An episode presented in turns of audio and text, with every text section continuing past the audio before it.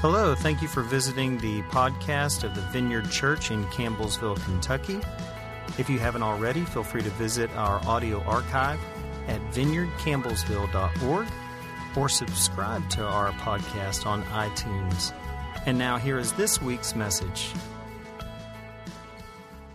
Yeah, I'm Andrew Ward. I am on staff here at the Vineyard, and as Adam said, he uh, is very much looking forward to being back with us next week. And after today, you guys will be very much looking forward to him being back next week as well. I know. I'm, I'm fishing for some encouragement. Oh, thanks. You like my pants? Adam texted me this morning and said, Do good, Andrew. And I said, Well, I'm wearing my green pants, i.e., bringing my A game. So this is a. This is a physical manifestation of me bringing my best to you guys. Literally the best pair of pants that I own. Oh boy. Why church matters, if it even does. Why church matters. This is the third uh, in a three part series. Uh, Heather, two weeks ago, brought a great message. Uh, Dr. Ray last week. And uh, today we're going to wrap that up, and then obviously we're starting uh, Advent next week. Uh, let's go ahead and put our passage up there, Jonathan. Uh, we'll probably come back to this uh, a little bit. Um, all right, starting with verse uh, 13. Oh, Jonathan, I told you wrong. I meant to start with 11. That's my bad. I'll just read 11. You don't have to add it. It's okay. All right, we've not even started here. I already messed everything up.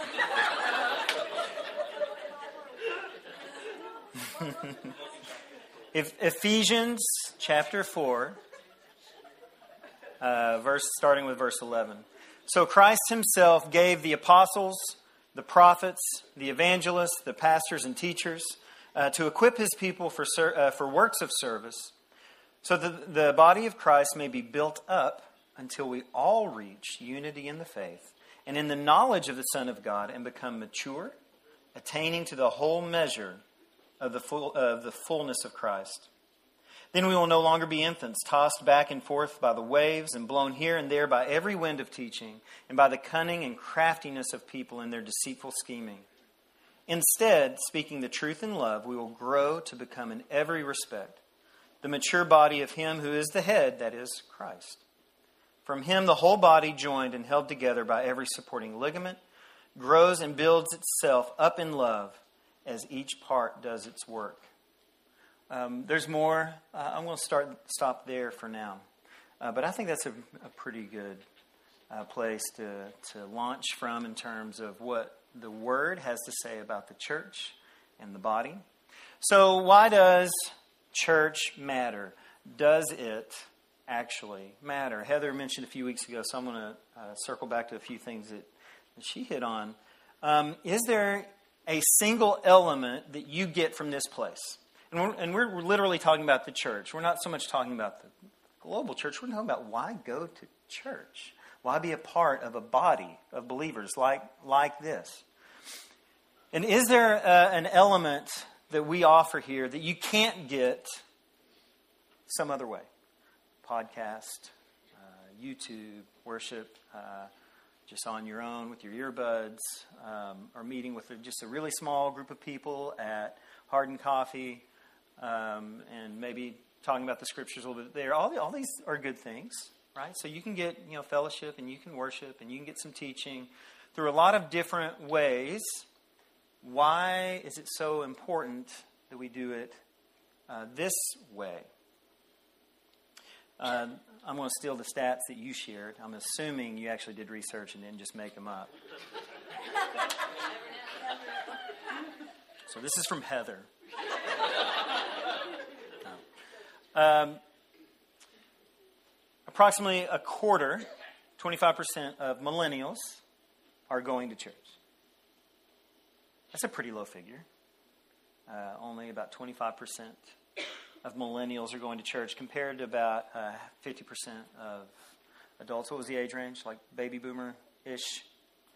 Uh, so that's a pretty significant drop off. So obviously, more and more people are choosing not to do this not to come to church. So, uh, part of that, I'm sure, is because just the, the tide turning away from religion in general. And some of it is even people that love Jesus are choosing other things, other ways uh, to, to hopefully grow in their faith.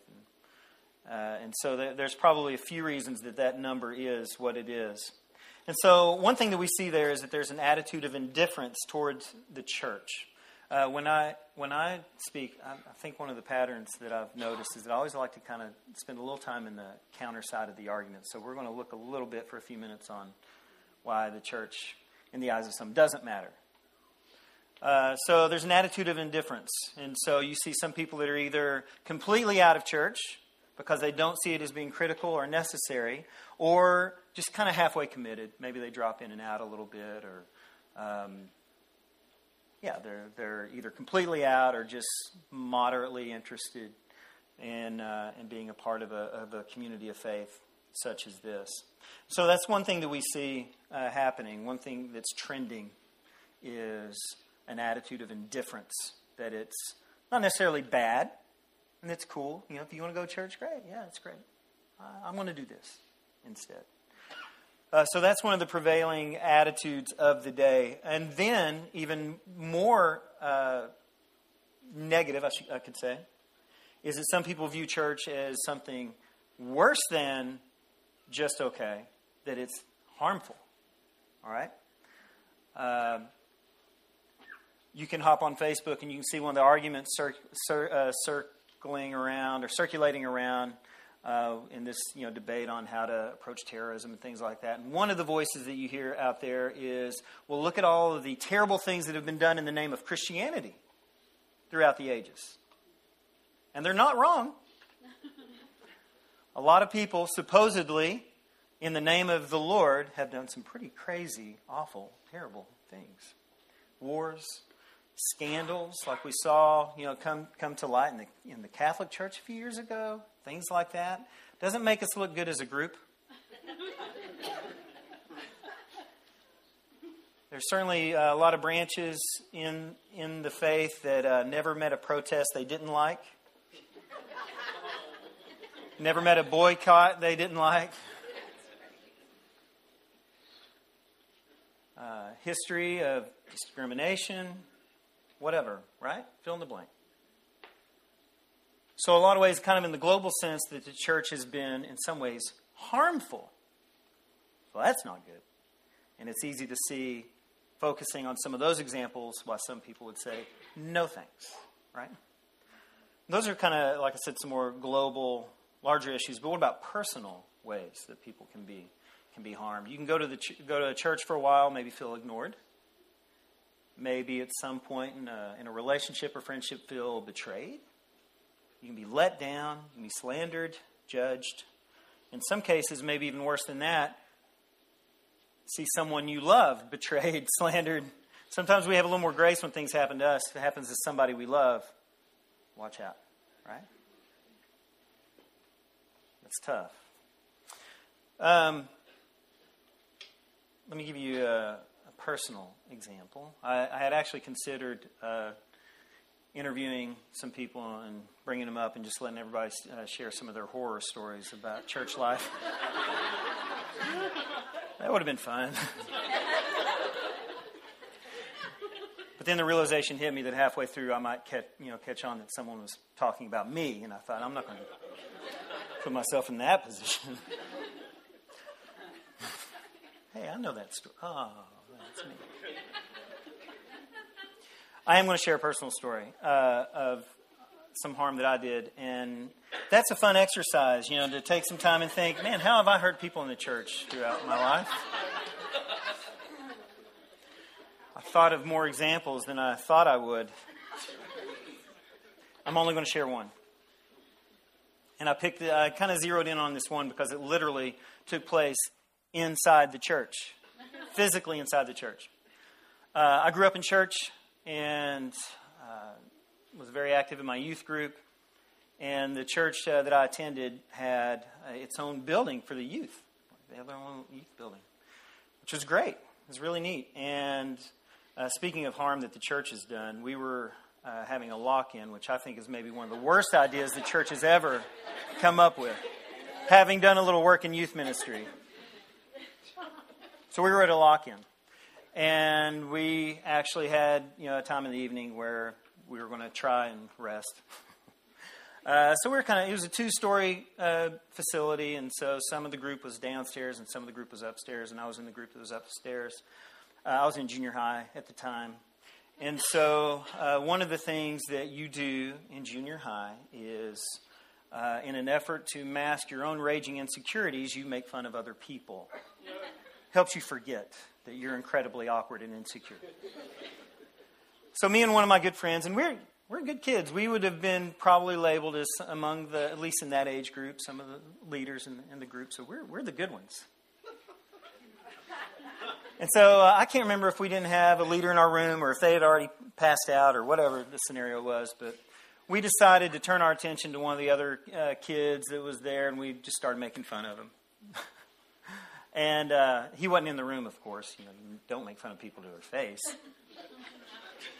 He was in the in the the bottom floor, uh, and we came up with some really insulting nickname, uh, just super unkind, and we were just having a great time laughing at this kid's expense. We were funny. No, we weren't. Uh, anyway, so that was kind of par for the course. We get together, we make fun of people, and came up with this nickname. All right, so uh, the next day, the lock in is over and most people have already begun to segue out. And our youth minister, who uh, me and my friend we idolized, uh, his opinion mattered so much to us. Really, really did. He was just great, great uh, youth youth pastor. Uh, at some point, he managed to very slyly work into the conversation um, this nickname that we had come up with the night before. And you see, what had happened was uh, that group of guys, including our youth pastor, was in the floor, was in the room directly below us, and there was a vent in the floor. so not only did our youth pastor hear our conversation, but so did that guy. Moral of the story: If you're going to talk about people, check for the air vents. You never know. We we hurt that guy. Yeah. Um, you might know him. Uh, you, you, probably know him better by his name now, Marilyn Manson. He went on to become. Just kidding. Just kidding. that would have been a great story. Yeah, that guy's my fault. Yeah.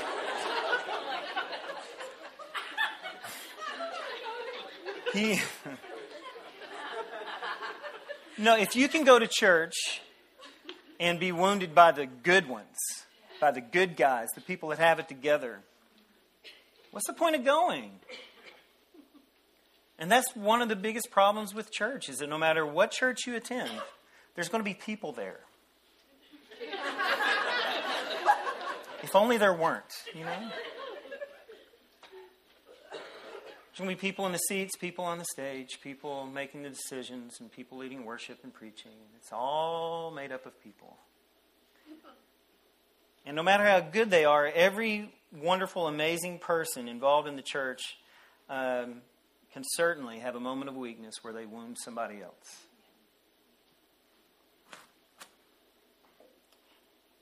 All right, so some people are indifferent to the church. Some people think the church is flat out harmful. So why bother with it? All right, did you know uh, one of the leading causes of death. this is a fun message today. you know this uh, automobile accidents, right? Okay. Let's talk about automobile death, deaths. Let's do it. Fun times. About 40,000 people a year. It's a lot of people. In 2001, for example, that's year uh, September 11th, and the fun continues. 3,000 people approximately on September 11th. You know how many people died in automobile accidents in that very month? About 3,000. Right? About 3,000 a month in the United States die in automobile accidents. So about 40,000 a year. That doesn't include injuries. That doesn't include just the headache of upkeep, putting on tires, fender benders, insurance claims, all the headaches and risk involved with being with uh, with uh, transport vehicle transportation like that, right? How many of you walked today? Anybody ride your bike? Anybody? Thought there might be one bike rider. Is Alex here? Pepper? No. Oh, yep. Not today though. Not today. Horse and carriage. One. All right. Uh, I don't think any of those stats or things I just threw out probably really shocked any of you. Maybe you didn't know the exact number, but I think everybody's pretty aware of the risk and the headache involved with driving cars and vans and motorcycles and all these things, right? And yet, we still do it. Why? Because it's still, in spite of all the risk, the best way to get where we need to go. You see what I did? And that's the church. Is there risk? Yeah. Is it still necessary? You better believe it.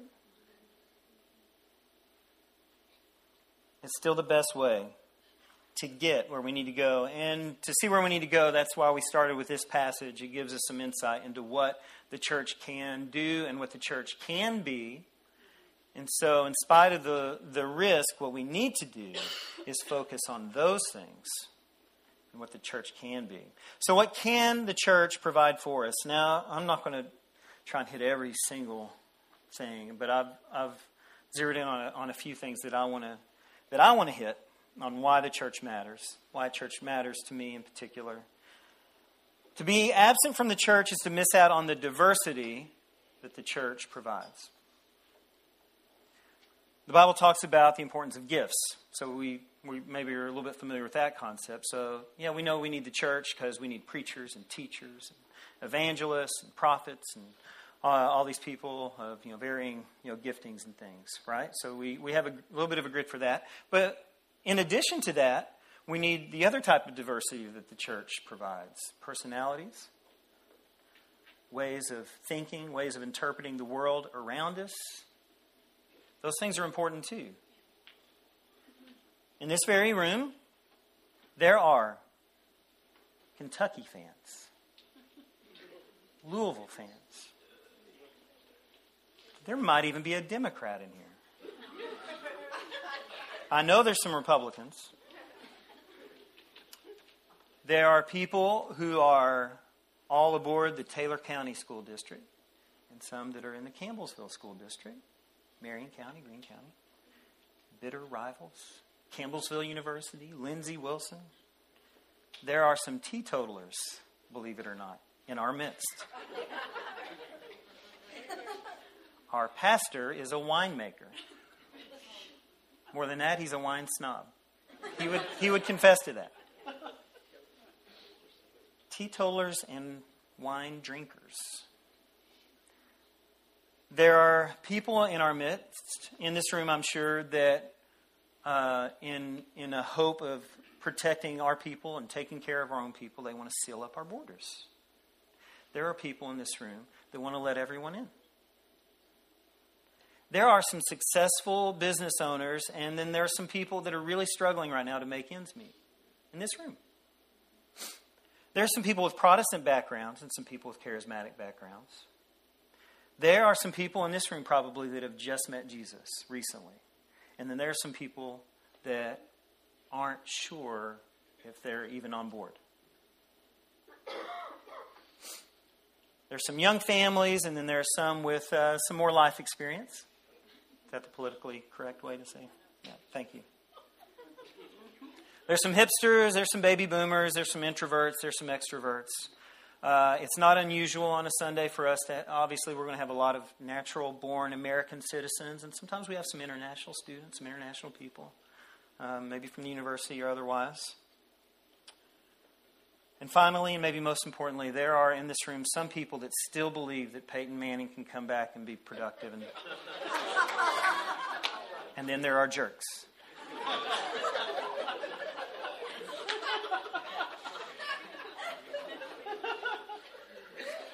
What is it about this place this place that can bring all these people together. And we're not killing each other. I, I, haven't heard any arguments this morning. I'm not saying that doesn't happen in this building from time to time, but everyone seems to be fair. You know, everybody getting along? Everybody okay? We were all singing the same songs. Our focus was all on one God. What is about the church can bring these people who really disagree on a lot of things seriously? Like these, some of those issues, some not as much, but some of these things are important things. It's okay to argue, you know. I'm not saying those things aren't important, but we're all together. One reason that it's important that we participate in the church is that it, keep, it can help keep us from becoming one dimensional caricatures. I'm on Facebook a lot. So, what I'm about to say in the next few minutes isn't a condemnation of Facebook. I promote my businesses a lot. I'm on there for the church. I'm on there just for fun. Whatever. I, I like Facebook. But I will say this about Facebook it's really easy to take a stand. And if you're listening on the audio, audio, audio archive, I'm using air quotes. A stand it's really easy to take a stand on Facebook because it, it's easier that way to dehumanize people.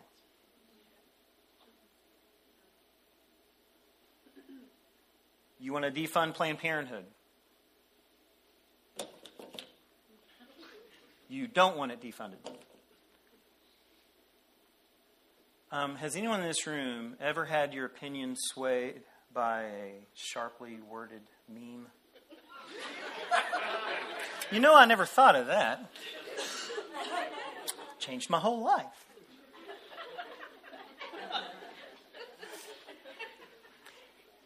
If if your answer to that question is yes, you're probably the first person that that's ever happened to.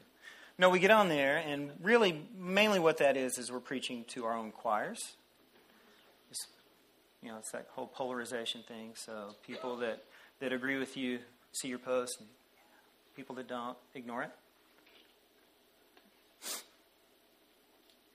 if there actually are people in the world who don't haven't made their decisions, haven't made up their minds on controversial topics, if they're even remotely rational, they're probably not going to Facebook to make up their mind.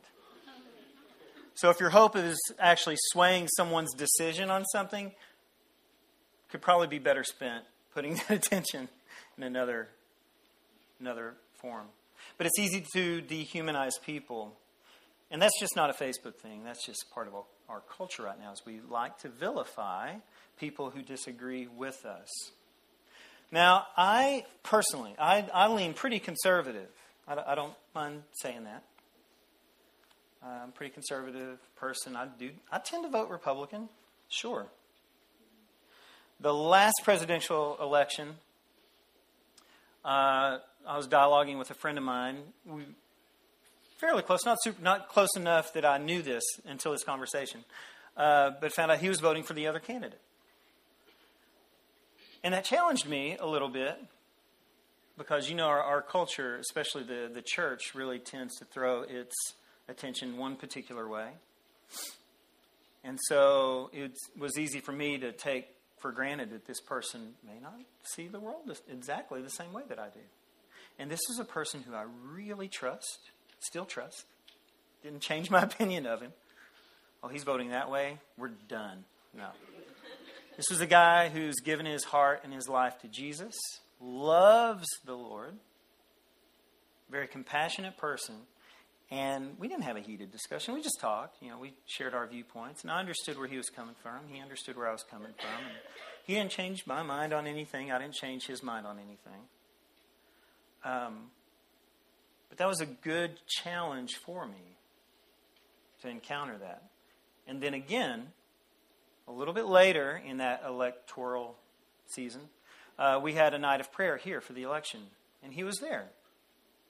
And I caught myself, and and uh, I, there was a to me a fair.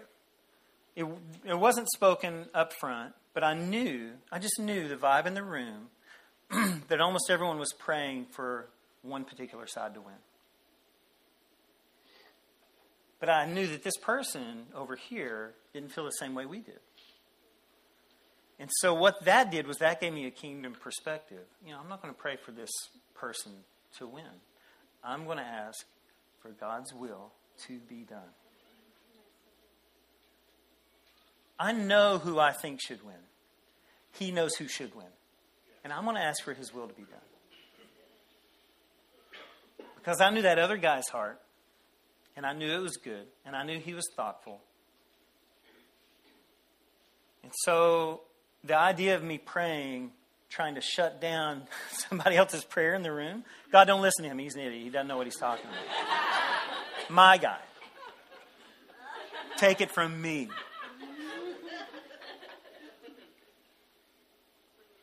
Look, debate is good. Issues are important. It, you know, I'm not saying there shouldn't be room to argue with each other or debate. Sure. But when we do church together, it can remind us not to vilify the people who disagree with us. It helps us maintain a kingdom perspective and not a Facebook perspective. and for a believer to avoid the church is to position themselves to become hard hearted and thick headed towards people. And as Christians, we are often too concerned with winning our arguments with people for Jesus that we forget that Jesus was infinitely more concerned with simply winning people.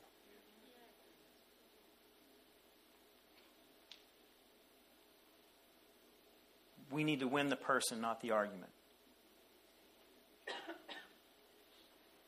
Being embedded in a diverse community can help protect us from dehumanizing each other. And that's one reason why the church matters.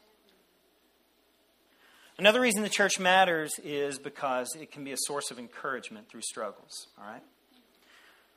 So, whatever you're going through, it is helpful to walk side by side with someone who's going through the same thing.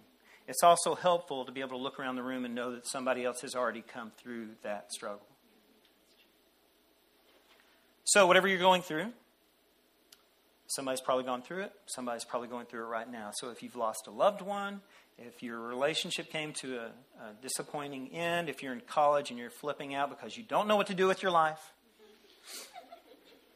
if you're struggling with an addiction, if you're in a, an abusive relationship, it, it, whatever, fill in the blank, whatever you're going through, somebody here, especially when you're talking about a, a church kind of this size, especially, somebody's going through it. And somebody else in the room has been through it and is on the other side.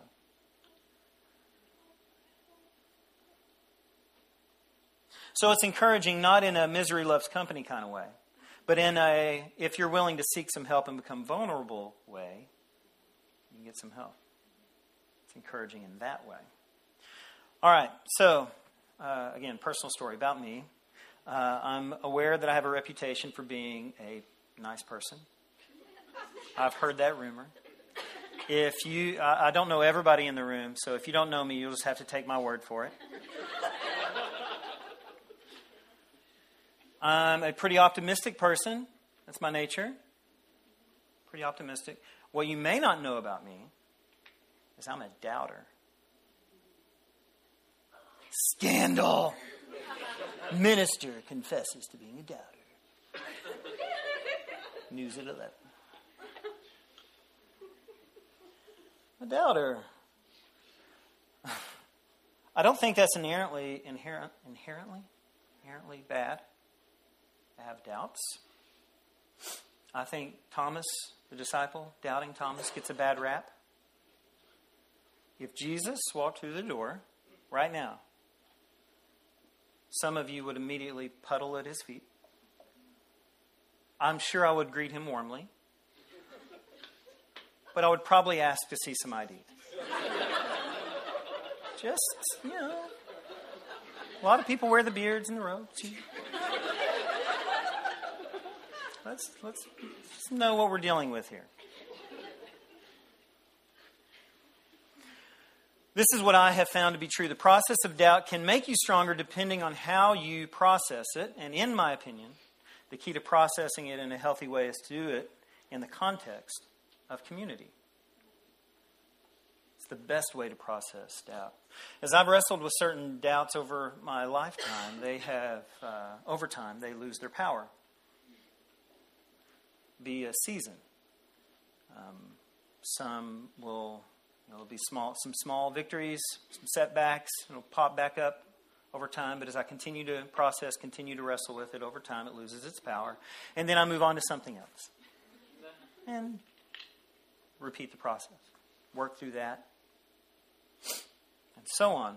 The early part of my walk with the Lord, I doubted my faith. Not so much that God existed, but whether or not my relationship with Him was real. Am I on the inside?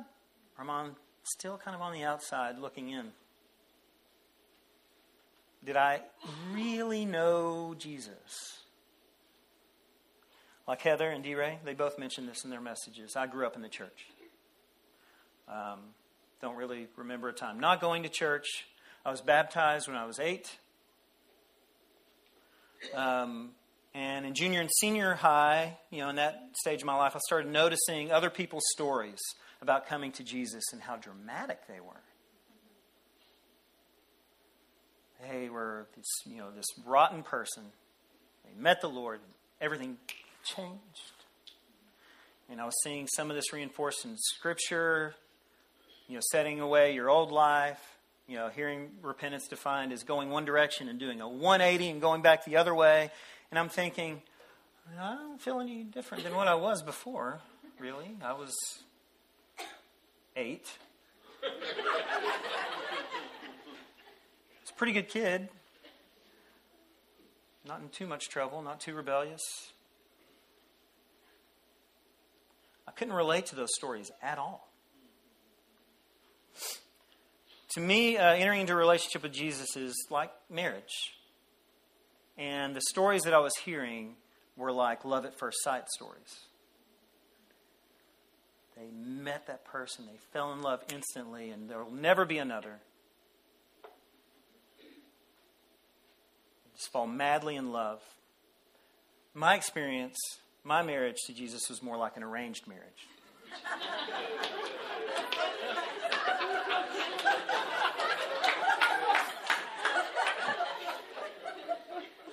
Mom and dad introduced me.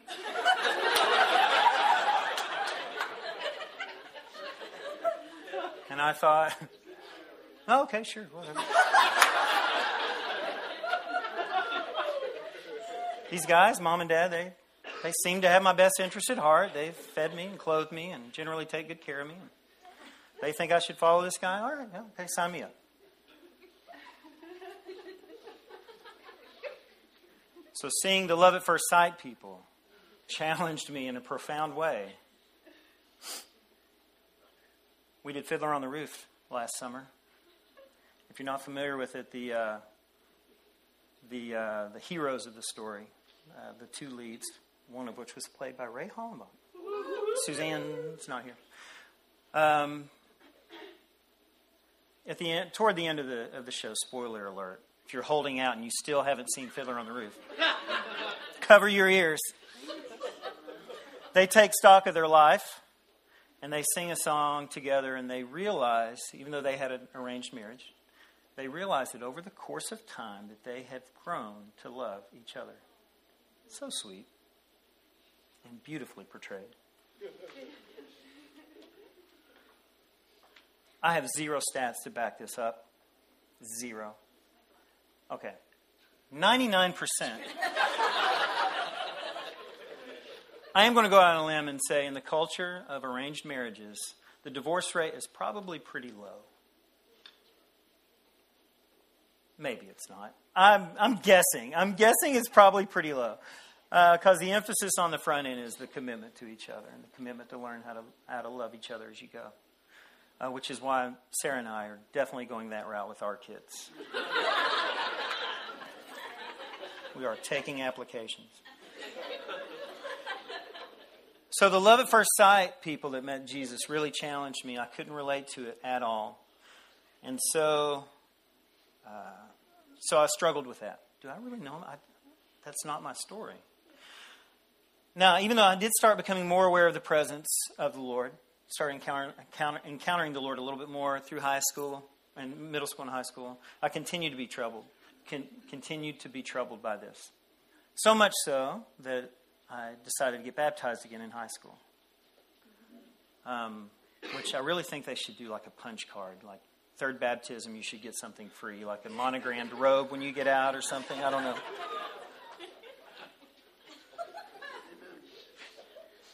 But here's the crazy part. I get baptized again. I'm thinking, yeah, you're supposed to get baptized after you get saved. I think I was a little bit more saved in middle school. I started experiencing the Lord. I was doing all the math. I'll get baptized again. I got baptized again, and the doubts persisted. I didn't feel any different.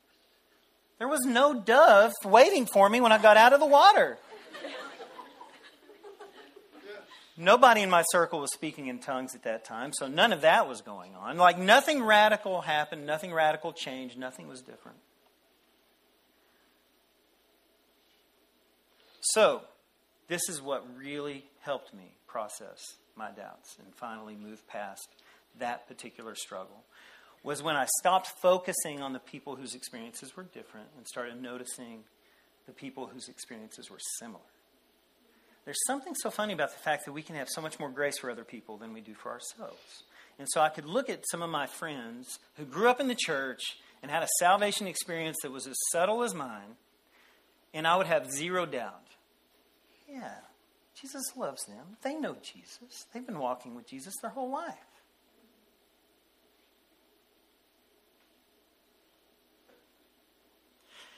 And so when you see those people and you can turn it to yourself, man, it changes things. Thank God that those people were in my life. I don't know what the traje- trajectory would have been if they weren't. It would have been easy for me to, to to begin to feel so outside and, and that the Lord's back had uh, been turned to me. It wasn't the case, but I could have taken it that way.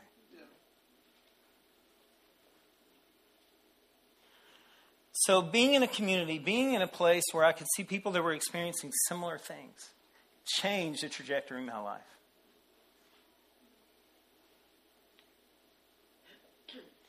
So, thank God that they were in my life. So now it's other stuff. Now I doubt other things. Now I doubt, is this healing thing real? Sometimes people get better, sometimes they don't. um, you know, what's what's the heart? What's the Lord's heart towards this? You know, is He pulling all the strings? Is there what's what's going on? You know, so those are different kinds of things that you know that I wrestle with now. But here's the thing: now I'm not intimidated by my doubts, and I'm not ashamed of them. And that wouldn't be the case if I didn't have the church. Because I know that I'll get through it. And I'm okay with the process. I'm okay with wrestling with things. It's like bench pressing with a lot of weight. You're bench pressing with a lot of weight, the end result can be that you get stronger. If you do it incorrectly, the results can be catastrophic. And sometimes the difference is having people to spot you.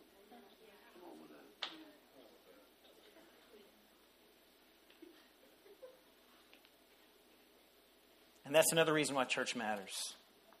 You need people to spot you. One last thing, I'm probably running a little bit long. Another reason why church matters is it's key. It's a key to the full life, the good kind of life.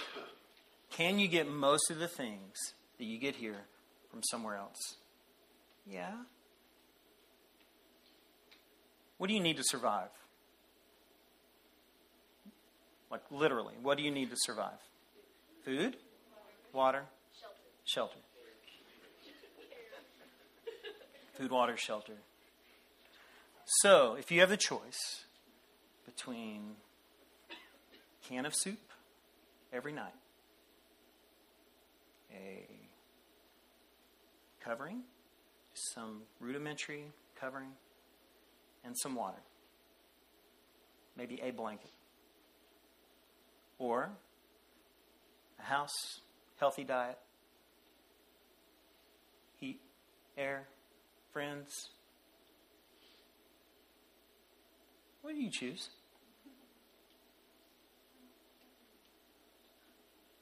Can you survive without the church?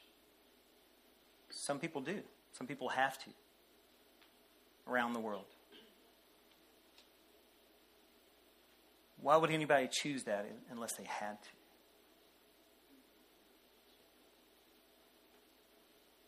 There's a difference between surviving and thriving. There's a difference between just making it and having this kind of experience that was in Ephesians that I've only referenced once. It's whole message. we believe the Bible. We do. It's important. Forgot to put in my notes to go back to the scripture a couple times. yeah, I'll do. I'm going to thank you for being my practice test audience. I'm going to fix everything for the second service. Um, difference between surviving and thriving.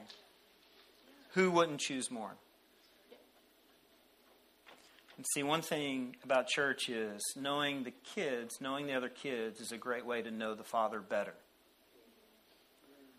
If I had never, if I'd never met Heather and Summer and Kendall and had only met Dr. Ray, I would know Dr. Ray. I would know a lot about him. I'm sure we'd still be friends. But there's something about knowing those guys that helps me know Dr. Ray even better. You can. You too.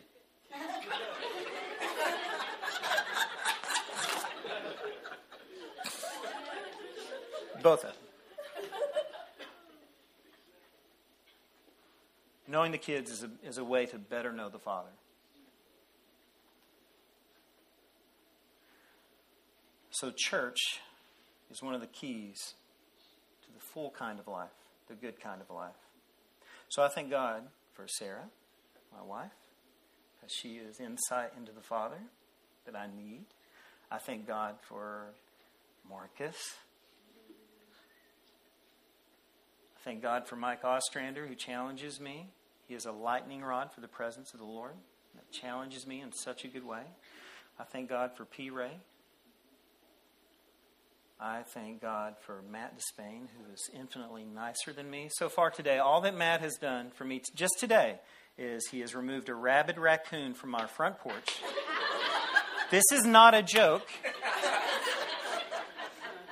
And I was in here, and so he helped bring our twins and kids in from the van in the cold weather.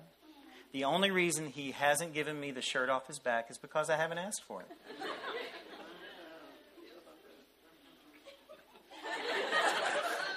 thank God for Matt Despain. I thank God for the new believers who have no idea how encouraging their stories are to people like me and Adam, people that you know we get run down, and then we see somebody come into relationship with the Lord, and they have no idea what that does for our hearts.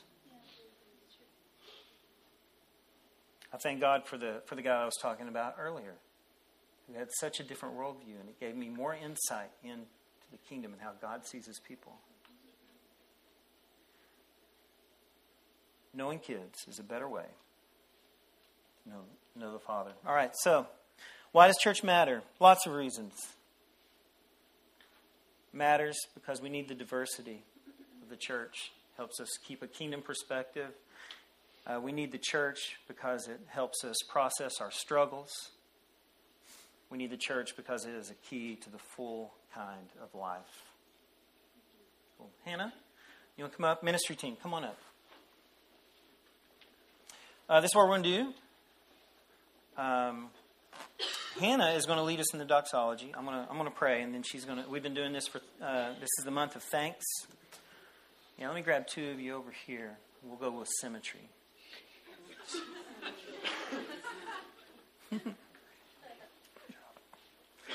um, I'm going to pray. Hannah's going to lead uh, our doxology. Um, you can stand. You can go ahead and stand. Um, and then after after uh, the song, you'll be dismissed. You'll be free to go. Uh, but if you need anything, if you need prayer, if you're sick in your body, you're discouraged, whatever, any kind of need, these are trained professionals. no, but they would they would love to pray for you. Okay. All right, Jesus, we love you. Help us to love you more and help us to love your church. We thank you for it in all its imperfections and all the risk.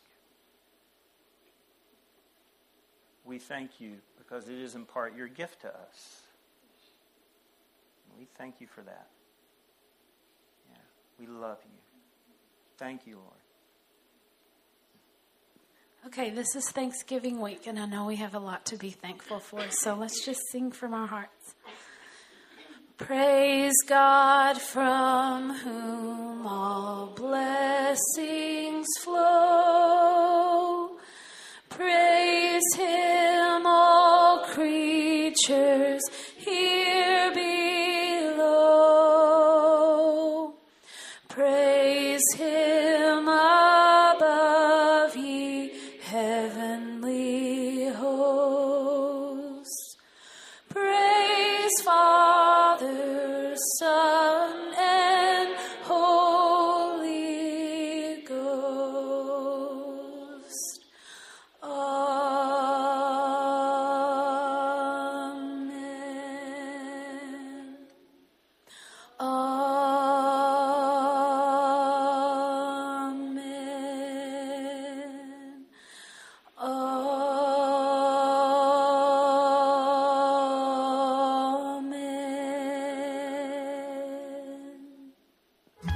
Again for stopping by the podcast at the Vineyard Church in Campbellsville, Kentucky.